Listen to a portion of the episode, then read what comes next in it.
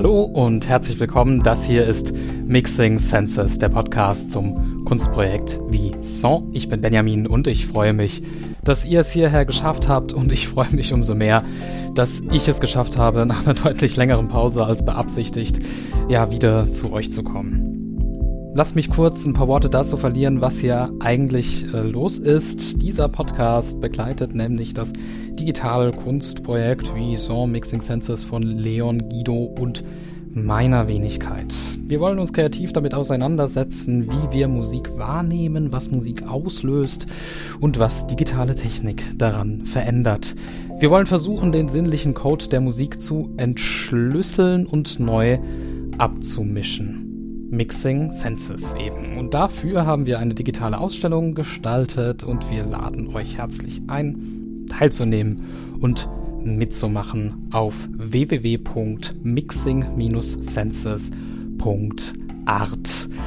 Ja, und wenn ihr mehr darüber erfahren wollt oder das Team kennenlernen möchtet, könnt ihr euch auch die erste Episode dieser Podcast-Reihe anhören, wenn ihr das nicht schon längst getan habt. Dieser Podcast wird unterstützt von Cyanide. Vielen Dank dafür. Cyanide, das ist ein Musiktech-Startup aus Berlin und Mannheim, das Unternehmen aus der Musik- und Kreativwirtschaft beim Übergang ins KI-Zeitalter unterstützt. Dafür entwickelt Cyanide Algorithmen zur Verschlagwortung und Empfehlung von Musik. Das bedeutet, dass die KI von Cyanide Musik direkt ja, anhören kann und zum Beispiel sagen kann, welche Stimmung, Genre oder Tonart in einem Musikstück vorkommen.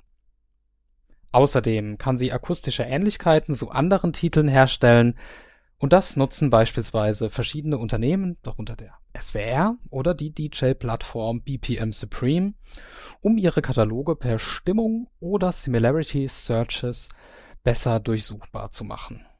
Cyanide beschäftigt sich also damit, wie sich die professionelle Arbeit mit Musik durch Technologie erleichtern lässt. Das ist wichtig in einer Zeit, wo noch nie so viel Musik verfügbar war wie heutzutage. Mehr Infos dazu gibt's auf cyanide.ai. Es ist eindeutig, dass Kunst und Kultur auch auf unseren digitalen Endgeräten Platz hat. Nur welchen? Was sind herausragende Beispiele im Netz für Kunstanwendungen? Was verändert sich vielleicht ganz grundlegend durch die Covid-19-Pandemie dabei? Welche Trends zeichnen sich ab? Was können wir als freie Kunstschaffende lernen? Was wünschen wir uns? Was können wir uns abschauen? Worauf haben wir Lust? Ja, diesen Fragen versuchen wir uns in aller Bescheidenheit in dieser Podcast-Episode zu nähern. Und zwar im Gespräch mit Amanda vom Blog Art und Akten. Amanda ist Kunst- und Kulturbloggerin und Studentin der Kunstvermittlung und damit angehende Kulturmanagerin. Sie beschäftigt sich mit jungen MedienkünstlerInnen und aktuellen digitalen Trends im künstlerischen Schaffen und der Kunstvermittlung. Ja, wir werden hören, dass sie sich dabei vor allem für die Momente interessiert, wenn Kunst ihre reine digitale Gestalt verletzt und sich von den Bildschirmen aufmacht in den physischen Raum, sei es mittels Augmented Reality Anwendungen, als Skulpturen, Projektionen oder ja, was uns in der Zukunft sonst noch erwarten wird. Wir sprechen über Faktoren, die digitaler Kunst und Kultur auch nach der Pandemie zur breiter Sichtbarkeit und Erfolg verhelfen könnten. Dazu tauschen wir uns zu tollen Beispielen aus, aus dem Bereich der Kunstvermittlung einerseits, die uns begeistern und heute schon zeigen, was alles möglich ist, was gut funktioniert und was vielleicht die Herausforderungen sind, äh, die man lösen muss. Und wir widmen uns der Faszination Netz, Computer und Medienkunst, schauen uns verschiedene Werke an und fragen uns, was inspiriert uns daran, was gefällt uns besonders und warum ist das so? Wie wandelt sich digitale Kunst und Kultur gerade? Welche Veränderungen können wir erkennen? Sei es in der Wahrnehmung von Digitalkunst, in der Öffentlichkeit, bei uns persönlich, sei es in den rechtlichen, ökonomischen Rahmenbedingungen oder in der künstlerischen Bildung und Ausbildung von MedienkünstlerInnen. Und vielleicht können wir uns ein paar Dinge merken und lernen für unsere eigenen Online-Kunstprojekte. Am Anfang geht es nämlich um das neueste Vorhaben von Art und Akten. Eine Online-Collection für junge KünstlerInnen, frisch von der Hochschule oder Uni oder Leute mit kleinem Netzwerk, die Kunst vielleicht auch nebenbei machen und die es bisher schwer haben, sichtbar zu werden. Ja, kurz entschuldigen muss ich mich noch, weil ich in dieser Folge ein wenig schnell rede, hin und wieder, habe ich gemerkt. Und ich verschlucke sogar ein paar Wortendungen. Also wenn ihr mich zwischendurch nicht richtig versteht, ähm, bitte nicht wundern. Liegt total an mir. Und das äh, wird auch wieder besser werden. Jetzt aber viel Spaß bei dieser Episode.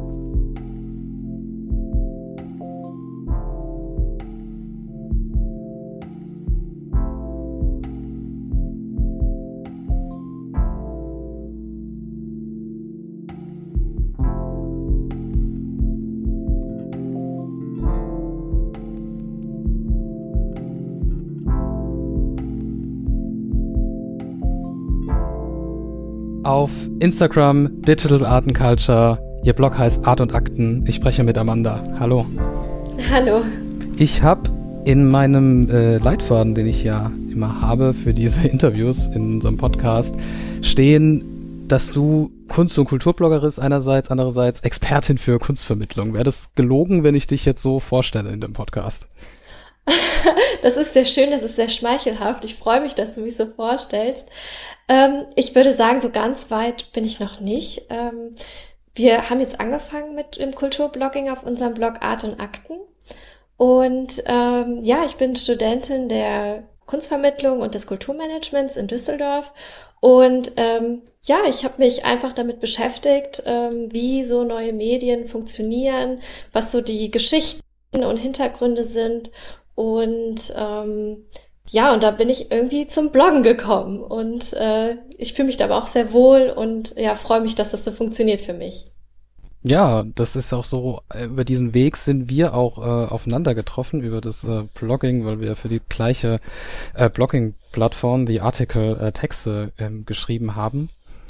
Und ähm, da bin ich äh, auf dein, deine Texte gestoßen und äh, fand es sehr schön, diese ähm, Perspektive der, der Kunstvermittlung auf die aktuellen Themen, die uns jetzt auch im Rahmen von unserem ähm, Projekt Vison ähm, bewegen. Und deswegen war eigentlich die, der, der gedankliche Schritt äh, nicht weit, äh, zu sagen, okay, lass uns doch über genau dieses Thema podcasten und lass uns ähm, genau diesen Wandel von digitalen Kunst- und Kulturangeboten, vor dem wir uns gerade sehen, äh, miteinander besprechen. Ich freue mich auch total, ja. hier zu sein und mit dir darüber zu reden. Und weil mir das Thema auch wirklich sehr am Herzen liegt. Und ich finde, in Deutschland wird es noch viel zu wenig besprochen. Also es ist im Kommen, aber ähm, auch was das Kulturblogging angeht, ähm, da ist, glaube ich, noch ein bisschen Luft nach oben. Und deswegen freue ich mich ganz besonders, bei dir hier zu sein. Ja, das ist schön. Vielen Dank. Ähm, ja, ich freue mich auch, dass du hier bist. Vielleicht sprechen wir auch noch mal direkt darüber. Dein Blog, euer Projekt äh, Art und Akten. Was, was ist so der Grundgedanke? Wo wollt ihr damit hin? Was ähm, hat dich bewogen, das, das wirklich so jetzt regelmäßig zu machen? Ähm, also Art und Akten, äh, ja, kann ich gerne so beschreiben, dass es eine Plattform ist, für junge Künstlerinnen und Künstler, für Kulturschaffende und auch für Kulturliebhaberinnen. Und ähm, wir haben zum einen äh, den Blog, mit dem Blog sind wir gestartet. Und äh, ja, dort schreibe ich eigentlich so zu meinen Lieblingsthemen, die mir so im Alltag begegnen und mit denen ich mich im Studium beschäftige, mhm. äh, Artikel, aber wir bekommen auch äh, zahlreiche zahlreiche Zusendungen mittlerweile von Künstlerinnen und Künstlern von der ganzen Welt. Also das reicht von Hongkong äh, bis nach London und äh, wir freuen uns da total drüber, dass wir so einen Zulauf äh, bekommen haben jetzt über die letzten Monate. Und ähm, das ist einfach eine sehr schöne Sache und äh, wir freuen uns auch sehr, dass einfach das Interesse besteht, äh, die Kunst mit uns zu teilen und mit unserer Community. Und ähm, das ist sehr schön, dass das einfach für uns äh, mit unserem Blog sehr gut funktioniert. Ja, vielleicht äh, sagst du auch mal ganz konkret, was ist so das Themenspektrum, was euch oder was dich jetzt im Moment so ähm, beschäftigt hat in den letzten Wochen, Monaten? Was sind ja. da so die großen Linien, sag ich vielleicht mal, oder oder äh, konkrete Beispiele, äh, die du die du ähm, thematisiert hast? Ja, ja, kann ich gerne machen. Also im Großen und Ganzen geht es ja bei uns um Medienkunst und digitale Kultur. Wir haben über ja, verschiedene Themen schon geblockt. Also was, was hatten wir denn zum Beispiel als letztes? Als letztes hatten wir ähm, ein Performance-Kollektiv aus äh, Hamburg und ähm, diese Gruppe hat zum Beispiel in Zusammenarbeit mit einem äh, Büro für Typografie ähm, eine Doppelseite in einem Magazin gestaltet mhm. und ähm, hat dort äh, ja mit Augmented Reality gearbeitet. Das heißt, wenn man die Seite scannt, ähm, dann hat man quasi die Performance nach Hause bekommen in die Zeitschrift. Das fand ich sehr schön. Ähm, wir haben aber auch Themen wie letztens, genau, diese Woche kam ein Artikel zu den NFTs und ähm, was der Hype dann eigentlich so bedeutet. Das ist ja momentan in aller Munde mit der, mit der Krypto-Art und darüber schreiben wir. Wir schreiben aber auch über Online-Dating, wie das mit digitaler Kultur zusammenhängt, was das für uns bedeutet.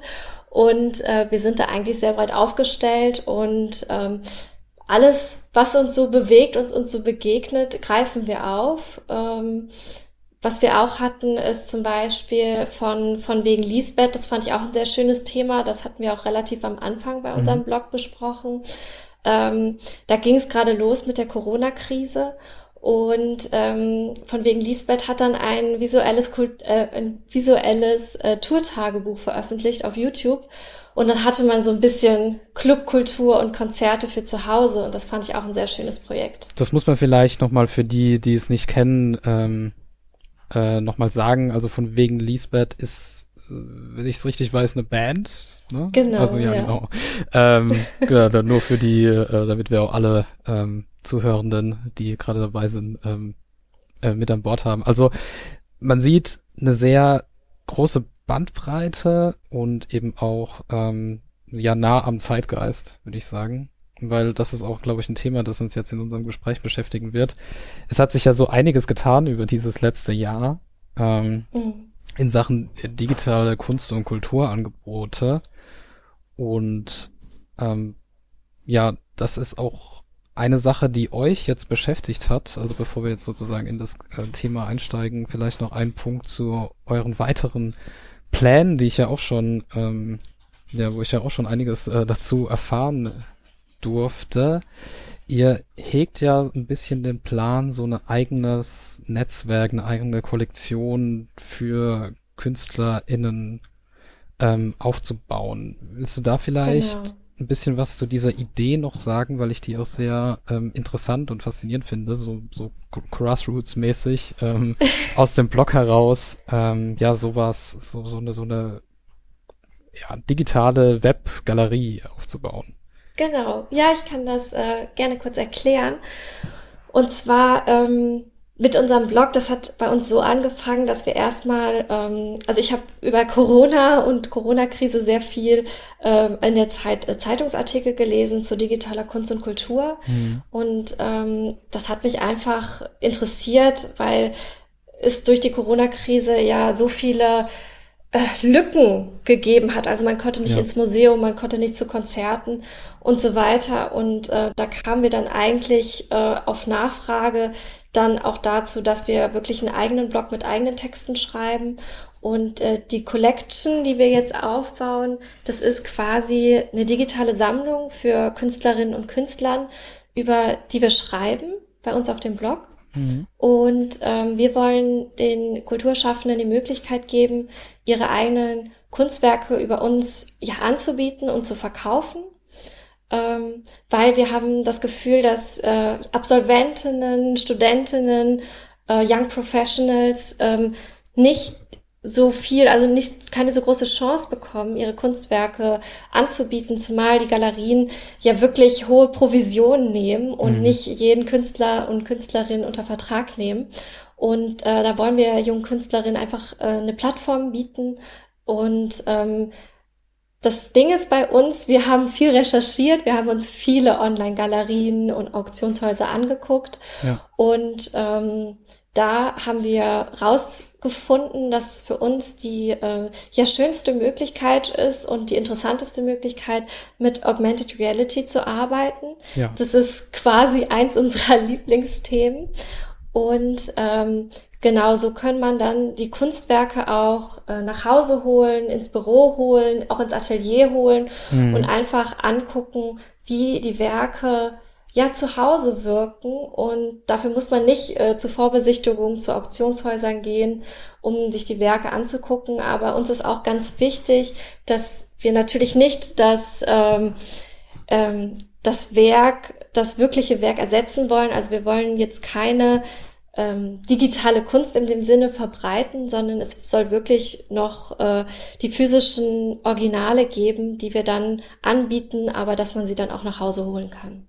Also als Kunstdruck, als Print, als äh, mit, mit Datenträger versehen und so weiter. Genau, ja. Ja, ja interessant. Also äh, Augmented Reality quasi die Idee, ähm, diesen, ja, so eine Verbindung zu schaffen zwischen dem digitalen Raum und dem physischen äh, Kunstraum, der zu Hause sein kann, der in der Öffentlichkeit sein kann. Das ist so ein bisschen das, was ich jetzt rausgehört habe. Fasziniert genau. jetzt euch in dem Projekt ganz besonders.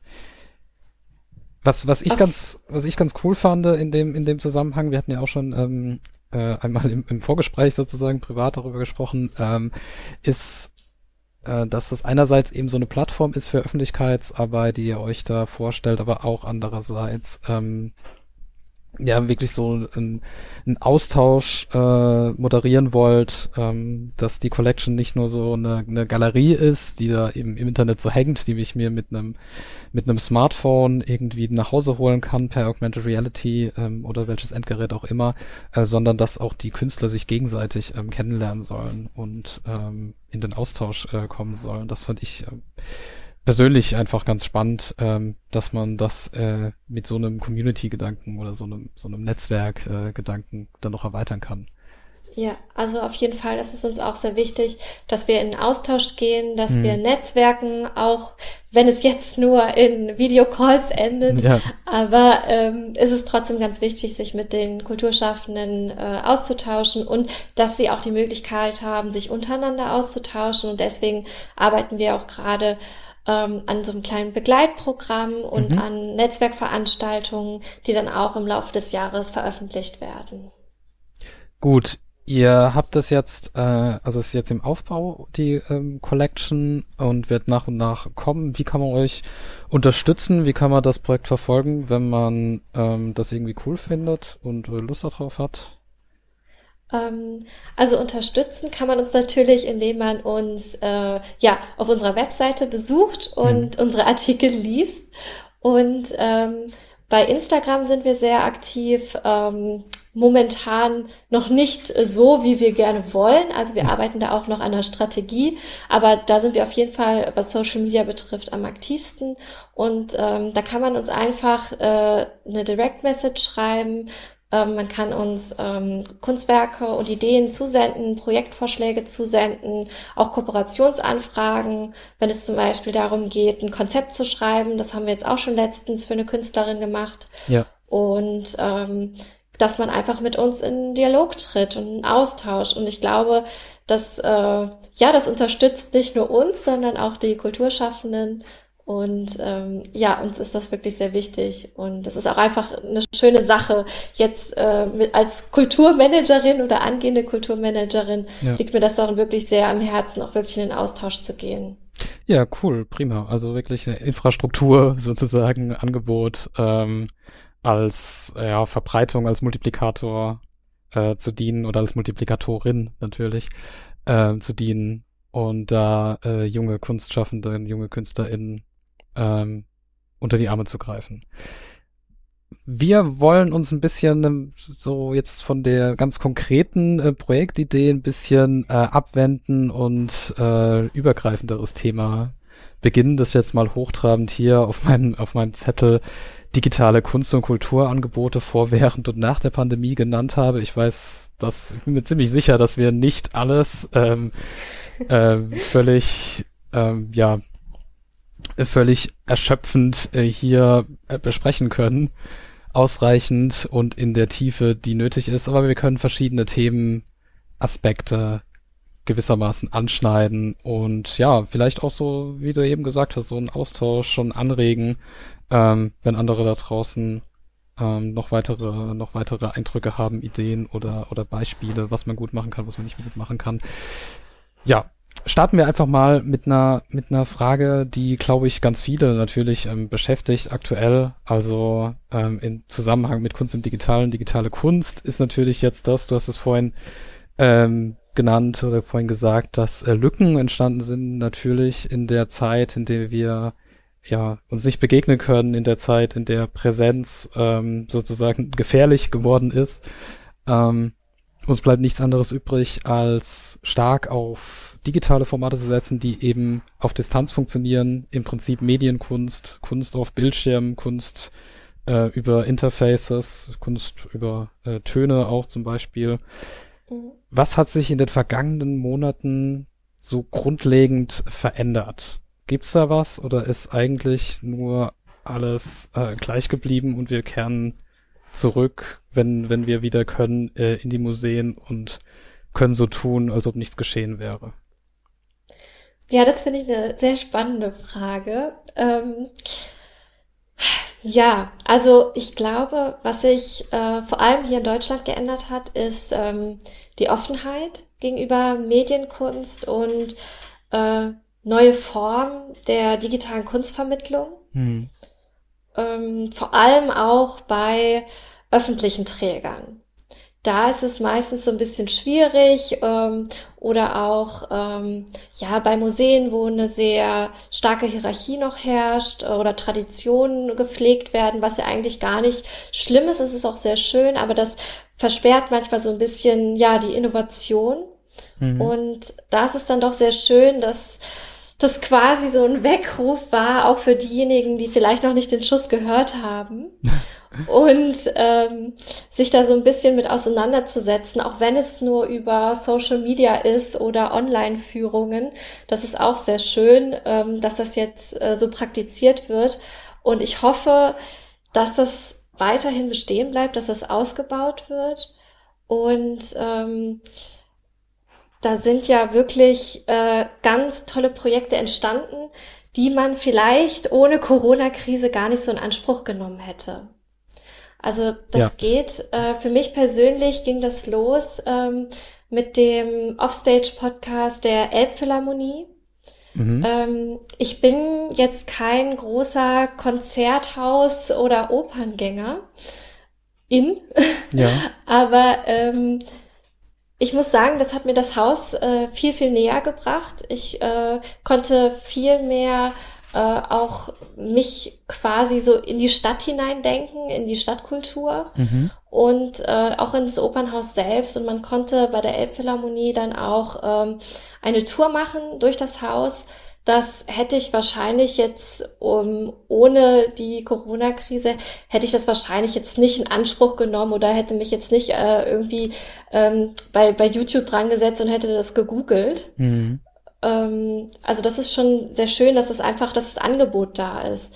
Was halt jetzt noch die Frage, äh, ja, was die Frage aber mit sich bringt, ist, äh, sind diese Angebote, sollten die kostenlos sein oder nicht? Ja. Das ist, glaube ich, so die Sache, die man sich, ähm, ja, das, die man sich fragen sollte, wenn es darum geht, ähm, wie das in Zukunft aussehen sollte. Weil jetzt wird ja einfach vieles nicht monetarisiert und gesagt, wir stellen es zur Verfügung.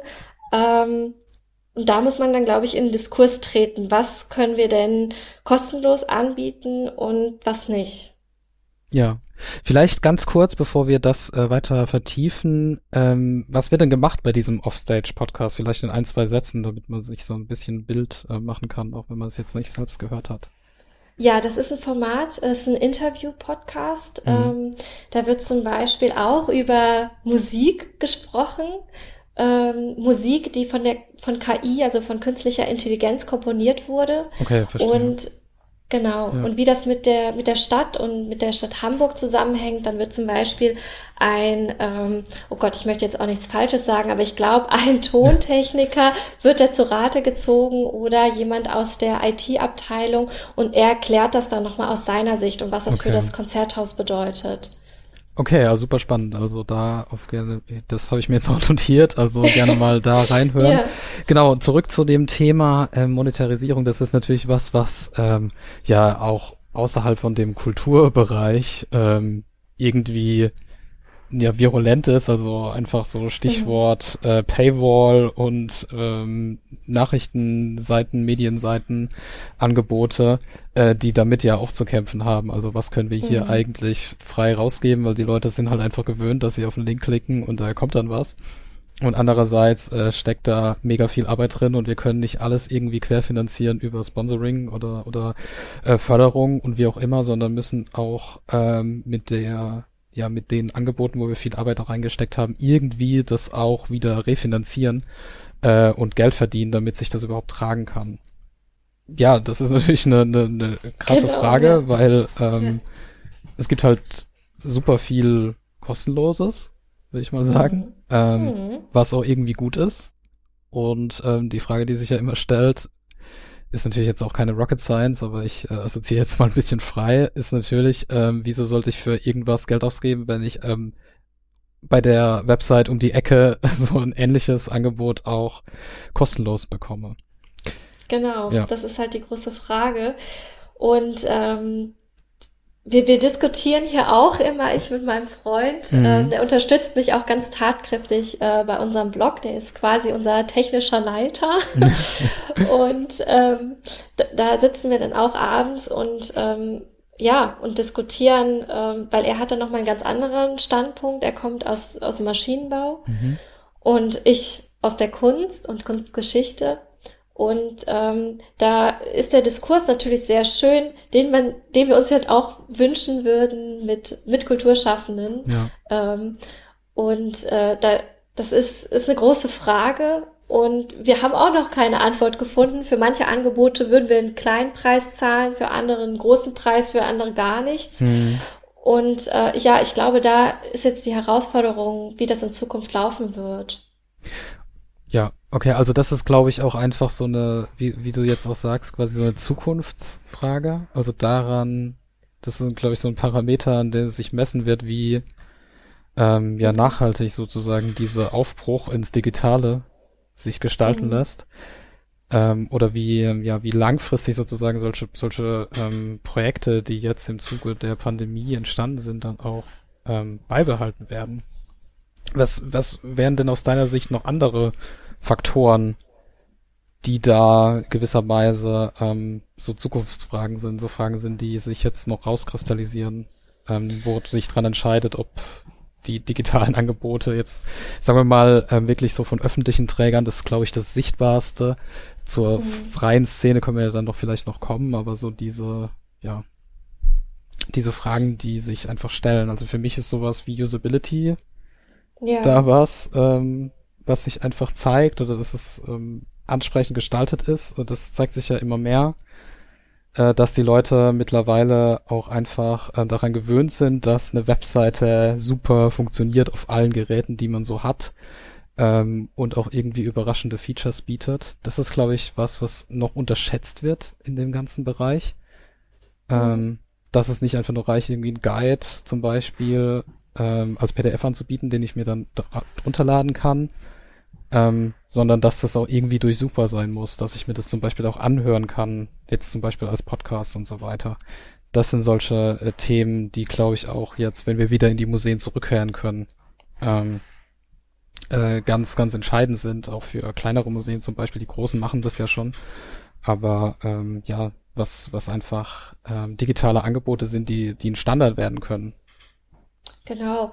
Also ich habe ähm, das vor allem gesehen, äh, jetzt gar nicht so im musealen Bereich, sondern auch was so die Modeindustrie angeht. Mhm. Weil ähm, die Fashion-Shows konnten nicht stattfinden wie sonst. Also es gab keine großen Events, es gab keine, ja, keine Fashion Week. Und ähm, was mir dann noch irgendwie im äh, im Kopf geblieben ist, war ein, ein ganz toller Film äh, von Anne Imhoff von der Burberry Spring Summer Collection war das, glaube ich, 2021, genau. Mhm. Und ähm, da fand ich das auch sehr schön äh, zu sehen, wie Alternativen geschaffen werden können Ja. Und ähm, wie man jetzt auch vielleicht als nicht Fashion Week Gänger oder Gängerin ähm, sich und sich für Mode interessiert, wie man ähm, dann da doch teilnehmen kann und partizipieren kann. Mhm. Und äh, jetzt, wo du das auch angesprochen hast mit Usability, ist das ja auch ein Thema der ja, Barrierefreiheit ja. der Kultur- und Kunstangebote. Und ich glaube, äh, das wird ja von einigen Formaten auch schon praktiziert, wenn man jetzt zum Beispiel nochmal zu den öffentlich-rechtlichen geht. Ähm, da wird dann schon sehr darauf geachtet, ähm, zum Beispiel auf leichte Sprache oder zusätzliche Texte. Mhm. Ähm, da wird das dann schon praktiziert. Das finde ich sehr schön und das im Museumskontext gibt es das auch schon, aber äh, ich finde noch nicht genug. Ja. Und ich glaube, genau, das, das sollte auf jeden Fall noch, noch kommen. Ja, was da bei den öffentlich-rechtlichen jetzt auch im Kommen ist, ist, ähm, was ich letztens gesehen habe, auch verstärkt auf freie Lizenzen zu gehen. Das ist ja auch so ein Thema. Ähm, Bereich rechtliches, Urheberrecht, ähm, wie man überhaupt mit den, mit der Kunst äh, umgeht im digitalen Raum. Also ähm, wie stellt man das auf die Webseite? Wie kann das verwendet werden? Ne? Also Computer sind mhm. Kopiermaschinen. Das heißt, ähm, eigentlich jedes, ja, wenn, wenn ich dann eine, eine Sammlung irgendwie digitalisiere, dann bedeutet das eigentlich, dass jeder mit einem Rechtsklick im Firefox einfach sagen kann, dieses Bild ja. einmal downloaden. Ja. Ähm, wie gehe ich damit um? Also tue ich das unterdrücken mhm. oder tue ich das aktiv fördern? Mache ich damit irgendwas, dass die Leute das können? Ähm, das sind die Fragen. Und da war jetzt auch ähm, halt der Diskurs, um da jetzt diesen, diesen Faden öffentlich-rechtlichen nochmal kurz aufzunehmen. Ähm, mhm. Warum ist eigentlich ähm, das gesamte öffentlich-rechtliche äh, die ganzen Inhalte, warum sind die eigentlich ähm, sozusagen hinter einer normalen Lizenz sozusagen geschützt, wobei wir doch sie als, als Gesellschaft sozusagen gemeinschaftlich finanzieren.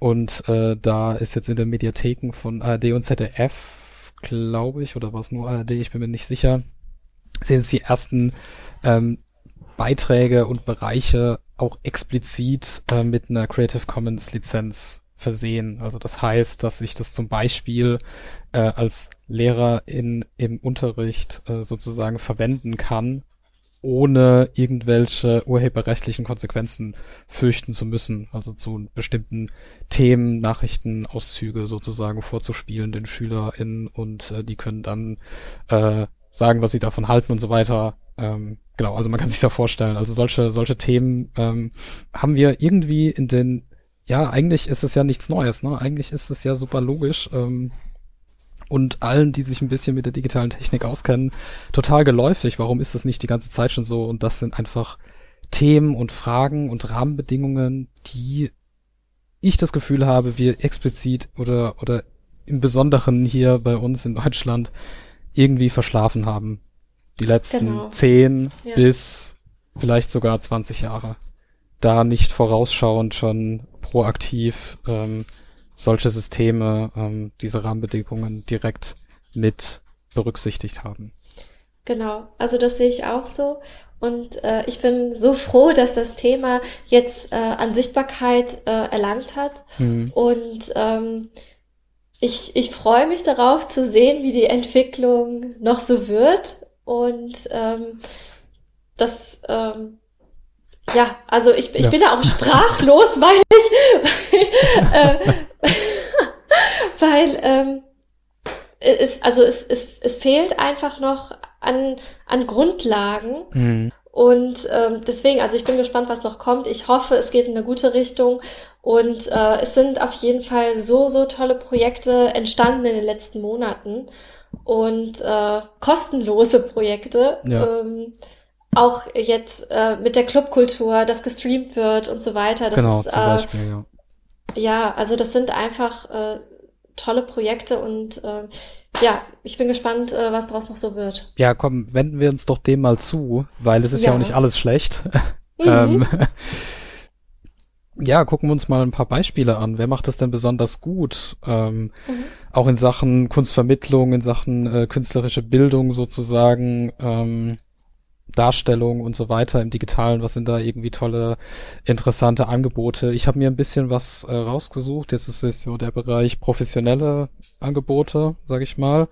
Aber vielleicht hast du auch schon was. Also welches Haus, welche Institution hat denn da irgendwie jetzt was gut gemacht? Also du hast zum Beispiel Äpfelharmonie schon genannt.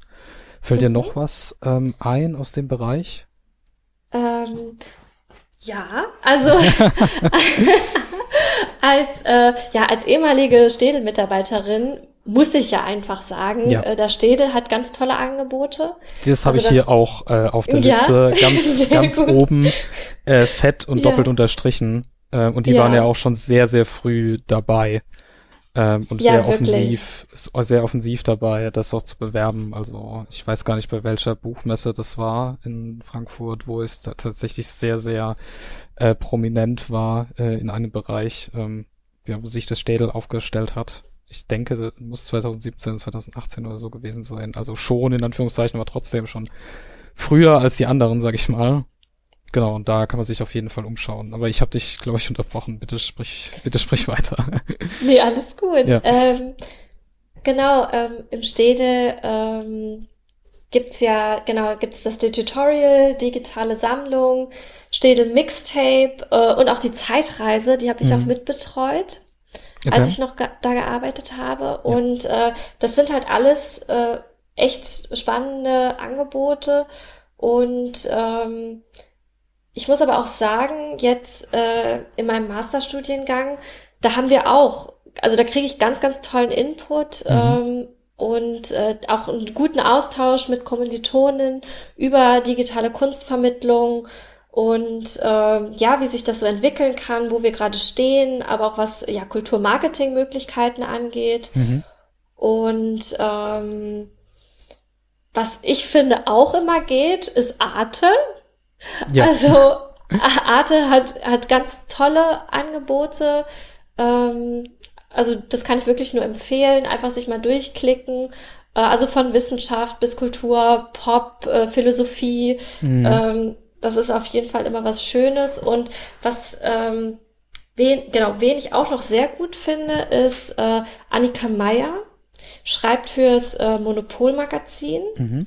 und äh, ja führt auch bei Clubhouse äh, tolle Formate und Gespräche und äh, ich finde auch ihre Arbeit mit der Galerie König finde ich auch sehr spannend. Okay, also quasi so eine Personenmarke, die genau weit vorne ist. Toll, super. Ähm, ich würde noch ein Addendum quasi machen, heißt es so? Also einfach ein, ein Anhang in Sachen äh, Städel. Äh, ja, und zwar, ähm, äh, äh, ich finde ja immer toll, wenn Leute Podcasts machen. Und mhm. äh, da ist eben dieser Städel-Podcast Finding van Gogh ist eigentlich auch ein super cooles, äh, super cooles Angebot. Ähm, ja, produziert wunderbar. Und ähm, es geht darum, ja, einfach quasi eine Geschichte zu erzählen anhand eines Bildes äh, und zu schauen, ähm, wo dieses äh, verschollene Van Gogh-Bild denn hingegangen ist äh, oder, oder hin verschwunden ist. Ähm, das ist auch ein Teil von diesen äh, digitalen Angeboten vom Städel, was auch sehr Furore gemacht hat, sage ich mal. Also Kunst, klassische Kunst, sage ich mal, jetzt im weitesten Sinne, nochmal aus einer ganz anderen Sicht äh, zu betrachten, und zwar aus so einer Storytelling-Perspektive. Äh, Genau. Ich habe noch auf dem Zettel ähm, die Seite oder das Angebot Mood for Art von der Kunsthalle Karlsruhe. Die mhm. wurden auch ähm, ausgezeichnet mit dem äh, Dick Amus Award, also furchtbarer Name. Aha. Ähm, aber ähm, das ist irgendwie so der der äh, Preis für das Best, die besten Digitalprojekte von Museen. Mhm. Kenne ich auch nur über Twitter tatsächlich. Ähm, ne? alles, was wir hier nennen, ähm, die, die, die geübten HörerInnen des Podcasts kennen es schon. Ähm, alles, was wir hier irgendwie nennen, äh, kommt am Ende in die Show Notes und ihr könnt das ganz einfach und ganz easy äh, klicken und euch das anschauen. Das so zur Randnotiz. Ähm, genau, Thema Mut vor Art von der Kunsthalle Karlsruhe. Was machen die? Die haben eine Seite gestaltet, wo man ähm, sich die Sammlung der Kunsthalle sehr spielerisch und sehr niedrigschwellig anschauen kann. Und zwar einerseits, äh, witziges Angebot ist so eine Art Chatbot, sage ich mal, äh, den man aufrufen kann auf der Webseite und der einem dann ein Bild irgendwie vorschlägt und dazu Fragen stellt. Also irgendwie so, so, ja, gefällt dir das Bild? Und dann ist es so ein Stillleben ähm, mit einer toten Katze irgendwie drin. Oh, und äh, du denkst dir, what the fuck? Ja. Und äh, dann kannst du halt sagen so, ja, super, äh, Stillleben ist genau mein Stil. Oder du sagst halt so, nee, tote Tiere will ich nicht sehen. Äh, und dann klickst du das und dann erzählt halt der Bot ähm, irgendwie darüber, warum jetzt da auf diesem Bild die tote Katze abgebildet ist und was das mit der Künstlerin oder dem Künstler, ich bin mir gerade nicht sicher, ähm, zu tun hat und genau in welcher Von der Kunsthalle Karlsruhe. Mhm, genau, in welcher Tradition man das einordnen kann. Also ganz toll gemacht. Und das zweite ist so ein bisschen, äh, heißt Mood Tracker. Und das ist so ein bisschen ein Spiel, wo man tatsächlich so, keine Ahnung, ähm, ja, umgedrehtes Memory, würde ich es mal nennen, spielen kann. Also man, man äh, sucht sich ein Thema aus und dann kriegt man ähm, äh, so Karten vorgeschlagen mit Darstellungen von Bildern und äh, kann zu der Stimmung sozusagen das Bild aussuchen, was man ähm, ja, was man am besten mit sich sozusagen assoziieren kann. Also gibt's verschiedenste Themen wie irgendwie Morgenroutine oder ähm, Liebesfilm, glaube ich, sowas in der Art. Also also ganz äh, witzige Gedanken. Natürlich bei der Kunsthalle Karlsruhe kommt da natürlich auch vor Baden versus Schwaben. Ähm, und dann eben Bilder, die vorgeschlagen werden, äh, um eben diesen diesen Konflikt äh, zwischen diesen äh, Volksgruppen, sag ich mal, ähm, zu illustrieren und zu sagen, auf der einen Seite irgendwie, keine Ahnung, äh, Spätzle, auf der anderen Seite irgendwas anderes zu essen, so, ne? Kann man sich, äh, kann man sich sehr gut anschauen, ist wirklich super lustig und äh, sehr kurzweilig. Genau, das ist das. Aber ja. Voll schön. Also ich hatte mir nämlich auch zu meinen äh, Lieblingsangeboten, hatte ich mir nämlich auch so Gamification-Angebote notiert. Mhm. Ja. Und ähm, soll ich, darf ich, darf ich? Ähm, bitte, bitte. okay. Immer weiter. okay, super, ja. weil ich fand das so schön, ähm, dass du jetzt auch von Karlsruhe geredet hast. Ähm, da habe ich nämlich auch was gesehen, mhm. ähm, wo ich aber auch immer ganz gerne nachgucke, wenn ich so auf der Suche nach digitalen Angeboten bin, äh, ist Museum 4.0. Mhm. Das finde ich auch eine ganz spannende Seite und da habe ich äh, zum Humboldt-Forum was gefunden. Und zwar ähm, entwickeln die gerade eine App, das heißt, äh, die App heißt äh, Mein Objekt. Mhm. Und da geht es auch um ja Gamification im digitalen Raum, so dass man Kunst äh, und, und Gaming miteinander verbindet und aus der Gamer-Perspektive betrachtet. Okay. Und das ist ein ganz schönes Angebot. Das wird zurzeit noch entwickelt. Äh, aber ich freue mich da auch schon total drauf. Mhm. Und ähm, da kann man dann sich schon vor dem Museumsbesuch spielerisch mit den Exponaten und den Ausstellungen auseinandersetzen und im Nachhinein auch noch davon profitieren, indem man das dann nochmal, ja, sich durcharbeitet und einfach, ähm, ja, sich so spielerisch erkundet. Und ähm, durch diese Gamification, finde ich, ist ja so eine Emotionalisierung mit dem Haus noch mal viel höher, ja. als äh, wenn man einfach nur ja locker ins Museum geht und sich nicht informiert hat und dann wieder nach Hause geht und im schlimmsten Fall halt irgendwie nichts mitgenommen hat. Ja, verstehe. Vielleicht hat das auch ähm, das sehr umstrittene Humboldt-Forum nötig, ja. so eine, so eine äh, Verbindung mit dem Haus aufzubauen. Aber ich glaube, das ja. ist ein Thema, das wollen wir jetzt hier nicht äh, noch zusätzlich äh, anschneiden. Aber super spannend. Ähm, ich habe mir jetzt überlegt, weil äh, natürlich ähm, ist es ja so, dass wir so ein bisschen, also das haben wir uns ja nicht aus dem Ärmel geschüttelt, jetzt so die ersten paar Beispiele, sondern ich habe dich ja vorgewarnt, dass, ähm, dass das ähm, passieren wird, dass ich dann noch fragen werde. Aber ähm, ich habe jetzt auch im Vorfeld sozusagen überlegt, okay, warum stelle ich die Frage und was, was werden dann so an Beispielen kommen, sag ich mal.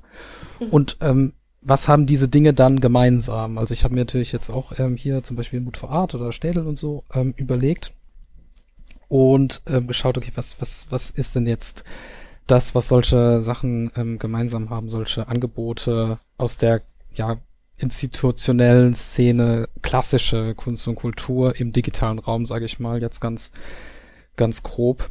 Und meines Erachtens ist es so, dass ähm, diese Angebote ähm, Objekte, die sie ohnehin haben sozusagen, ähm, digitalisiert dann vorliegen haben und diese digitalen Objekte, Bilder, Kunstwerke, was auch immer, dann zum Anlass nehmen, Geschichten zu erzählen. Beziehungsweise ähm, Erlebnisse zu gestalten, vielleicht nochmal abstrakter, aber ich finde das mit den Geschichten erzählen eigentlich nicht schlecht. ähm, sich besser vorzustellen, weil das neben eine, eine Beziehung schafft, ne? Also eine Beziehung zwischen Kunstwerken herstellt, im Beispiel jetzt Mood for Art äh, mit diesem umgedrehten Memory-Spiel, zu sagen mhm. so das oder das. Ähm, da sind dann quasi ja Bilder ähm, gegenübergestellt, die eigentlich nichts miteinander zu tun haben, sondern irgendwie äh, in so einen thematischen, thematischen Kontext gerückt werden und deswegen erinnerungswürdig sind sozusagen. Also man hat dann äh, zwei Bilder äh, von derselben Sache, derselben Geschichte, also so äh, typisch so Judith und Holofernes ähm, Thema, aber aus verschiedenen Stilen und verschiedenen Epochen. Äh, und dann setzt man sich plötzlich mit dieser äh, Geschichte auseinander. Ähm, Genau, also Beziehungen herstellen zwischen Kunstwerken und aber auch, dann, das ist glaube ich das Wichtige dann dabei, eine Beziehung herstellen von der Kunst, die ich sehe, zu mir. Also was hat das mit mir zu tun als, als Betrachtendem? Ähm, warum sollte ich mir das anschauen? Warum sollte mich das interessieren? Ähm, was macht das mit mir? Diese ganzen Fragen, die, die eigentlich so in Anbetracht von Kunst, ähm, ja, wenn ich im Museum bin, eigentlich äh, so diese Resonanz ähm, in mir anregen. So, so, so einen Moment der, ja, Reflexion. Ich habe auch mal gehört, so der Moment der Klarheit, so weit würde ich vielleicht nicht gehen, aber zu schauen, okay, was, was stellt jetzt dieses Bild mit mir an? Ähm, was, äh, was finde ich daran gut, was finde ich daran schlecht, welche Geschichte wird erzählt, ähm, in welchem Kontext ist gerückt und so weiter. Und dass diese äh, digitalen Methoden anhand von so Medientechnologien, wie jetzt interaktive Web-Anwendungen, wie Podcast, wie äh, ja, Gaming, äh, Augmented Reality, das sind einfach Methoden, genau dieses, diese Resonanz herzustellen. Ich jetzt mal gesagt. So. Aber halt unter klugem Einsatz, moderne Medientechnologie, eine Geschichte zu erzählen und eine Beziehung zwischen Kunstwerken und mir herzustellen. Das haben diese Dinge gemeinsam, nach meiner Kurzanalyse. ja, ich, ich kann dir da nur zustimmen. Okay. Also ich sehe das auch so. Ja. Und dann, ähm, und das wäre jetzt quasi ein anderer Ansatz, ähm, wo wir uns auch äh, drüber unterhalten können, wenn wir möchten, ist nämlich nicht diese, dieser professionelle, professionelle Angebot von Kunst im Digitalen, sondern tatsächlich digitale Kunst. Das ist nämlich, glaube ich, ein Unterschied. Also nicht etwas zu nehmen und das über Medientechnologien in den Kontext zu rücken, um mir dieses Bild irgendwie zu vermitteln, ne, Kunstvermittlung, oder näher zu bringen, sondern tatsächlich Medienkunst zu machen. Also mit den technologischen Mitteln Kunst zu schaffen. Und das ist dadurch dann nochmal eine ganz andere Faszination. Und das ist das, was wir, um jetzt dann wieder den, den Rahmen zu bilden, ähm, das ist das, was wir versuchen auch in unserem Projekt. Also nicht nur irgendwie zu schauen, okay, wir, wir spielen jetzt Kunst über Bildschirme und Projektionen oder so aus, sondern wir machen tatsächlich mit der Medientechnologie, mit der digitalen Technologie, machen wir was, wie andere Leute das mit der Leinwand machen oder mit Farbe machen und so weiter. Und da gibt's natürlich nochmal andere Angebote und andere Werke und andere Ansatzpunkte, die das irgendwie, die irgendwie bemerkenswert sind, die das irgendwie interessant machen. Und da haben wir auch nochmal Beispiele rausgesucht. genau. Also ähm, ich habe quasi ja den Klassiker der Netzkultur mitgebracht. Und zwar die Nine Cat von Christopher Torres. Ja. Und ähm, das finde ich einfach ein sehr schönes Beispiel, äh, weil es jetzt ja wieder so aktuell geworden ist, weil es mhm. als NFT ähm, verkauft wurde. Und ähm, ja, ist gewissermaßen ein Klassiker der Netzkunst genau. sozusagen. Ne? Also wenn es genau. irgendeinen Klassiker gibt, dann ist es ja, oder wenn es irgendwo Klassiker gibt, dann ist es auf jeden Fall in dieser Meme-Kultur, weil das so eine Popkultur geworden ist, äh, im, im eigenen Recht sozusagen. Und das Ur-Meme überhaupt ist eigentlich, ähm, sind eigentlich Sachen wie eben die, die Nein oder Nian oder keine Ahnung. Nein, Cat. Also das kennt jeder, ne? Das ist diese Pixel-Art fliegende Katze mit dem äh, Regenbogenschweif. Genau, und dieser, dieser Klassiker im Prinzip ist jetzt nochmal ähm, besonders prominent geworden, nochmal in die Schlagzeilen gerückt. Kannst du das vielleicht noch ein bisschen skizzieren, warum? Äh, ja, kann ich gerne machen.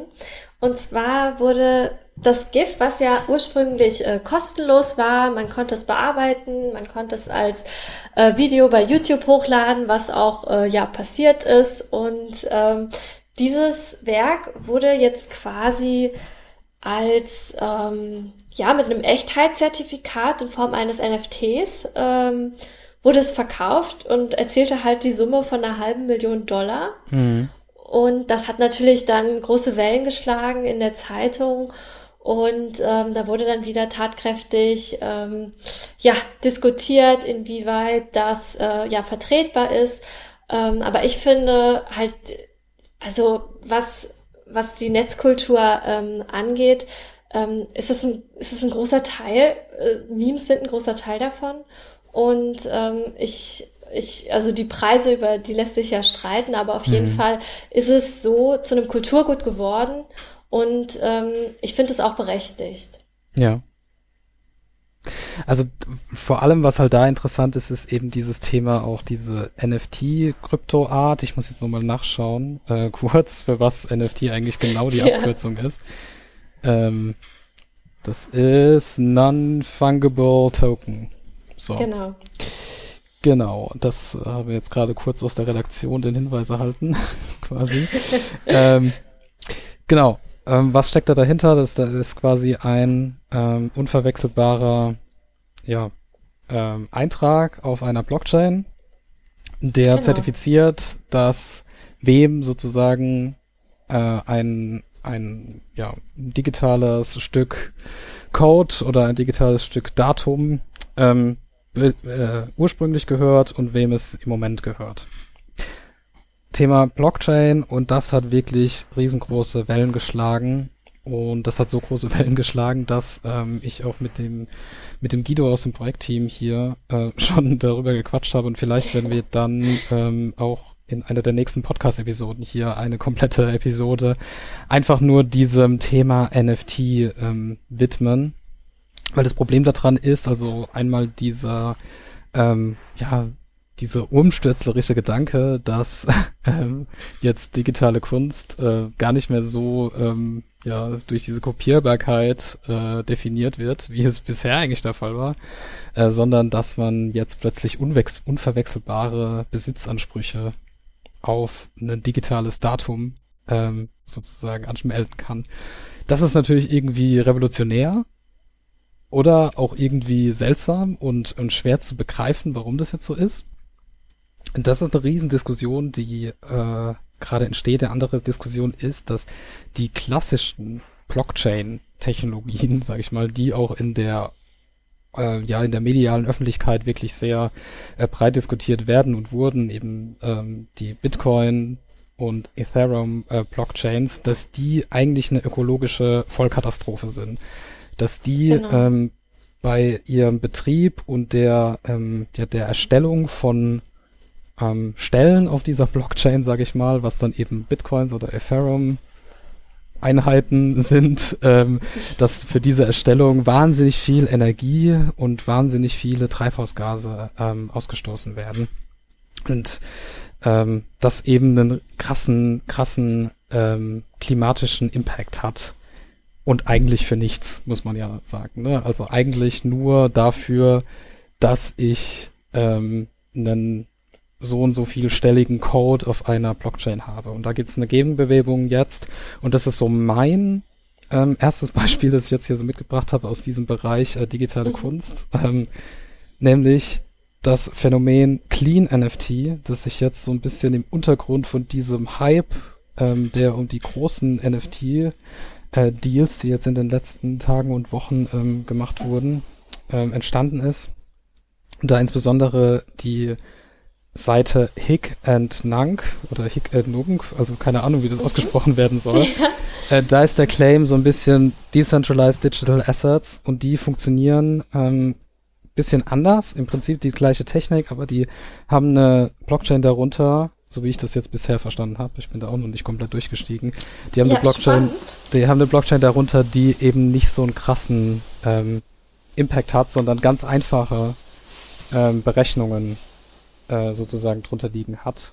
Also da ist es quasi egal, ob ich jetzt auf dieser Blockchain was mache oder einen Tweet schreibe, sozusagen. Das hat den gleichen, ähm, den gleichen Klima-Impact. Und ähm, das ist so eine Graswurzelbewegung wirklich mit Community-Charakter, das ist Open Source und das hat wirklich in kürzester Zeit ähm, eine ganze Bewegung ausgelöst in diesem Creative Coding ähm, Bereich. Auch der Guido aus dem Projektteam äh, hat schon auf äh, Hick at Nank ähm, veröffentlicht.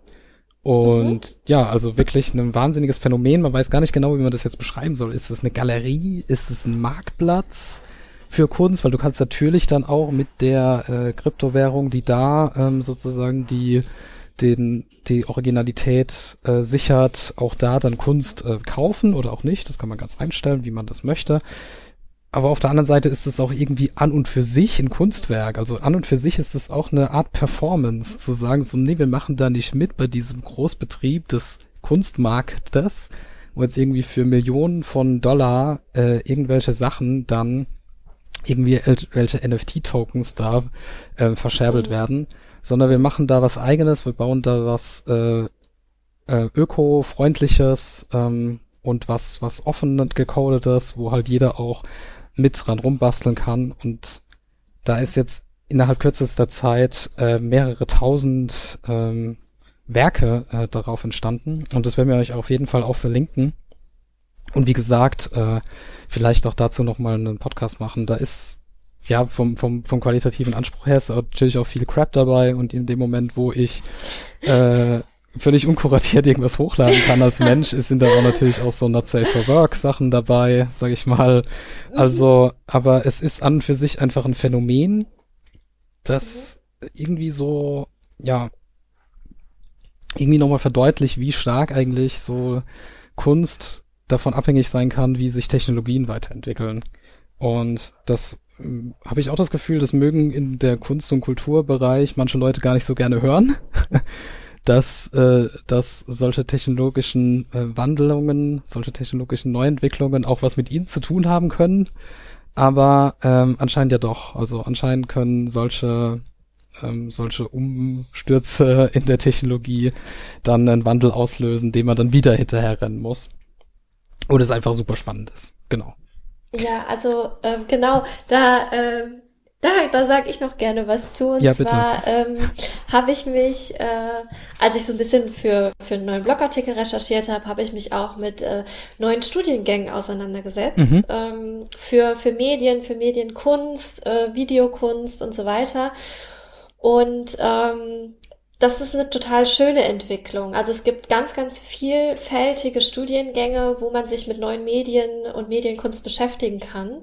Also das geht über äh, Medieninformatik, äh, Mediengeschichte, ähm, Medienkunst, mhm. äh, von wegen äh, Videokunst ähm, und, äh, und so weiter. Also es gibt noch ganz, ganz vieles mehr. Ja. Und äh, das finde ich eine sehr, sehr schöne Entwicklung, ähm, dass da ja, dass, das, dass da ein Studium entsteht, ähm, für den sich auch viele junge Leute interessieren, wo wirklich gute Arbeiten entstehen mhm. und wo man sich ausprobieren kann. Deswegen finde ich das eigentlich ganz schön, dass, dass auch ähm, ja auch so auch so ein paar äh, Sachen äh, hochgeladen werden, die so ein bisschen aus der Reihe fallen.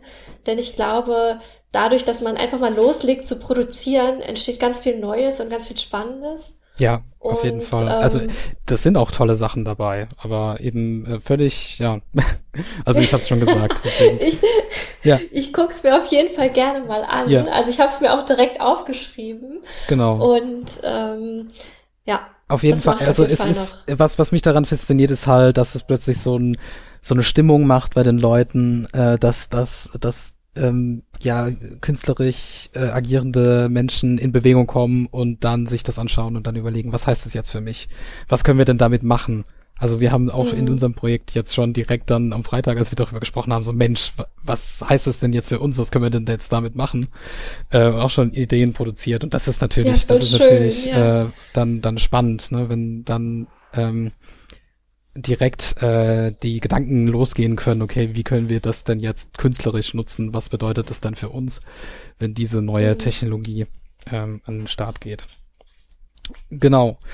ich habe ein bisschen einen Blick auf die Zeit. Wir sind, also ich finde es äh, wunderbar interessant, mit dir zu sprechen. Ich glaube, wir müssen jetzt aber ähm, langsam ähm, zum Ende kommen. Vielleicht macht jeder noch ein Beispiel und dann ähm, verabschieden wir die Menschen da draußen. Und wie, wie, was hältst du von dem Vorschlag?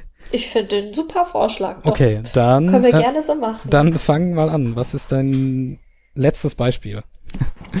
Äh, mein letztes Beispiel, ich hatte mir, glaube ich, auch eure, eure Seite, eure digitale Ausstellung überlegt. Ne? Okay.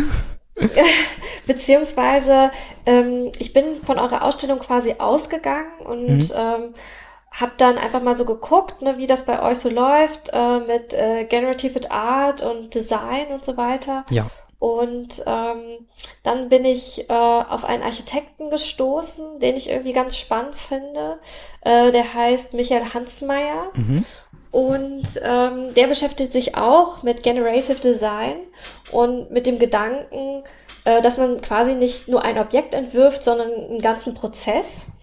Und ja. ähm, das fand ich halt auch ganz schön bei euch bei der Ausstellung, dass ihr das so verinnerlicht habt und äh, quasi so durch dieses Storytelling durch, durch eure Ausstellung geführt habt. Das ist schön, und das freut mich sehr, dass der Gedanke tatsächlich ähm, ankommt.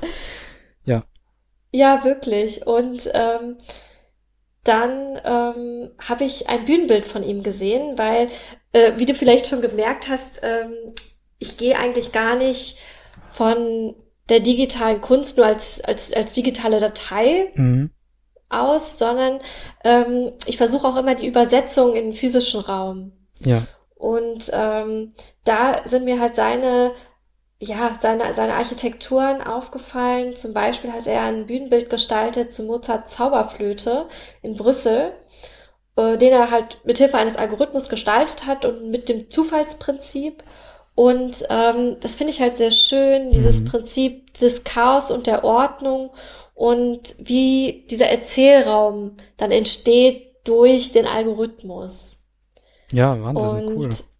Ja, das finde ich also ganz spannend und äh, in Bezug auf wieder Musik und äh, Räumlichkeiten, da kommen wir dann wieder auf die Elbphilharmonie zurück. Ja. Die haben ja auch eine ganz, ganz tolle Architektur ähm, und ähm, die haben äh, auch, was den Ton angeht, eine ganz bestimmte Akustik in den Räumen. Und das mhm. finde ich dann so toll, wie der Algorithmus dann diesen Raum oder den Klang, diese Klangkunst bestimmt. Ja. Das habe ich mir notiert. Sehr schön, wunderbar, cool. also ich finde auch, ähm, und das haben wir tatsächlich jetzt noch nicht besprochen, das, womit wir uns in unserer Ausstellung am meisten beschäftigen. Und ich finde, ich bin, also ich habe ich bin ganz äh, aus dem Häuschen, äh, dass das dir unser, unser Grundgedanke äh, so zugesagt hat, so gefallen hat. Ja.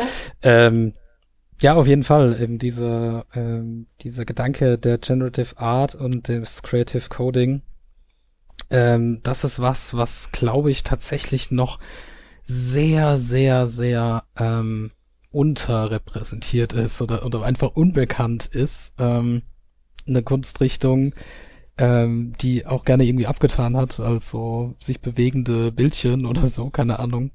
Ähm, aber, aber ganz faszinierende Sachen ähm, bei rauskommen können. Und das ist auch mein letztes, Fall, ja. mein letztes Beispiel, äh, also Handreichung an die Leute äh, da draußen, die sich damit weiter auseinandersetzen möchten, also außer der Ausstellung Vison Mixing Senses, die ihr euch natürlich sehr gerne weiterhin jederzeit anschauen könnt. Äh, ja, ein Einstieg in das Thema ist äh, so das, ich sag mal, das Oeuvre von Jean-Yves Le Mercier. Ähm, das ist ein sehr, sehr bekannter ähm, ja, Medien-Digital-Künstler, also im Allgemeinen Mensch, der Kunst mit Computer macht und der das auch, was du gerade beschrieben hast, sehr, sehr gut hinbekommt. Also nicht nur mhm. die Sachen irgendwie bildschirmtauglich aufbereitet, sondern wahnsinnig fantastische ähm, ja, Werke, Exponate, wie auch immer Performances gestaltet mit Projektion, Bildschirm, Licht im Raum, sag ich mal. Und ja. ähm, da kann man sich, eigentlich reicht es schon, äh, dem auf Instagram zu folgen, äh, weil da die meisten Sachen ähm, auch einfach äh, hochgeladen sind und man sich das anschauen kann. Im Moment gibt's auch eine super spannende äh, Ausstellung, ähm, die er macht in äh, Spanien, ich weiß gar nicht, in Madrid, ich weiß aber nicht, wie das Museum heißt, ist ja auch egal. Und da gibt's, ähm, da gibt's äh, ganz, ganz äh, faszinierende Videos, wie dann Leute in diesem, ja, sich äh, auf, auf Bewegungen reagierenden ähm, Projektionsräumen stehen und, und da eine Geschichte erzählt wird. Und was ich persönlich schon mal gesehen habe, war ähm, das, das Werk äh, Constellation. Mhm. Was äh, bezeichnenderweise tatsächlich bei dem äh, Lichtfestival äh, in Metz war, Metz, Frankreich, in der ähm, in Lothringen. Das heißt auch Constellation de Metz, deswegen ist es so be bezeichnet. Und ähm, was der oft macht, ist eben so geometrische Formen mit geometrischen Formen so äh, Raumillusionen zu erzeugen. Und äh, Constellation, das Werk, funktioniert als Projektion auf eine auf einem Sprühnebel, also so einer Wasserfontäne im Prinzip. Also ja. Licht von verschiedenen Seiten projiziert auf Wasser. Und das ist einfach ein unglaubliches Feeling, vor Ort zu sein und diese digitale Projektion auf ein physisch sich bewegende Sphäre, weil das Wasser halt in der Luft wabert äh, zu sehen. Und das ist, ähm, also das sieht auf dem Bildschirm schon gut aus, aber es ist halt wahnsinnig cool ähm, in echt und ich hoffe, dass man das auch bald wieder irgendwo zu sehen bekommt. Also das ist auf jeden Fall ein guter Einstieg, wenn man da sich über Social Media ein bisschen berieseln lassen will aus dieser Creative Coding Welt. Ja, und der, also für die Nerds oder die, die da draußen sich dafür interessieren, der publiziert auch äh, oft, äh, wie er das dann gemacht hat, mit welcher Technologie. So, liebe Amanda, wir machen an jedem Podcast zum Schluss ein kleines Spiel. Und ja. ich hoffe, du hast noch Lust und bist noch wach äh, genug. Ich bin bereit. Ähm, mitzuspielen. Und zwar äh, für alle, die es noch nicht mitbekommen haben. Ähm, das Spiel geht folgendermaßen. Ich stelle Amanda äh, Fragen, kurze Fragen. Und sie muss das erste, was sie damit assoziiert oder was ihr als erstes einfällt, sagen. Die Fragen sind zweierlei. Einerseits sind es Fragen ähm, mit einer offenen Antwort, wo du einfach sagen kannst, was du möchtest. Und die zweiten Fragen sind dann so entweder oder Fragen, wo man sich dann für eine Option entscheiden muss. So, das sind die Regeln. Geht ganz leicht. Ähm, noch ein bisschen lockern, so aufwärmen. Ähm, sage ich immer dazu. Sehr gut, ja. Und dann, dann äh, kann es auch direkt losgehen mit der ersten mhm. Frage. Bist du bereit? Ich bin bereit. Also, sorry. Ich muss selber noch mal kurz äh, reinkommen. ähm, ja, alles gut. Genau, eine Frage, die wir uns in unserer Ausstellung stellen. Die Ausgangsfrage ist, wie sieht Musik aus? Was glaubst du? Mm. Musik sieht, glaube ich, wie ein Tanz aus. Sehr schön. Wir leben ja im Zeitalter von Streaming und reiten gleichzeitig irgendwie auf der Welle von Vinyl, Retro, Schallplatten, wie auch immer. Was hat sich in den letzten zehn Jahren für dich beim Musikhören geändert? Also ich bin auf jeden Fall offener für Musik geworden. Mhm.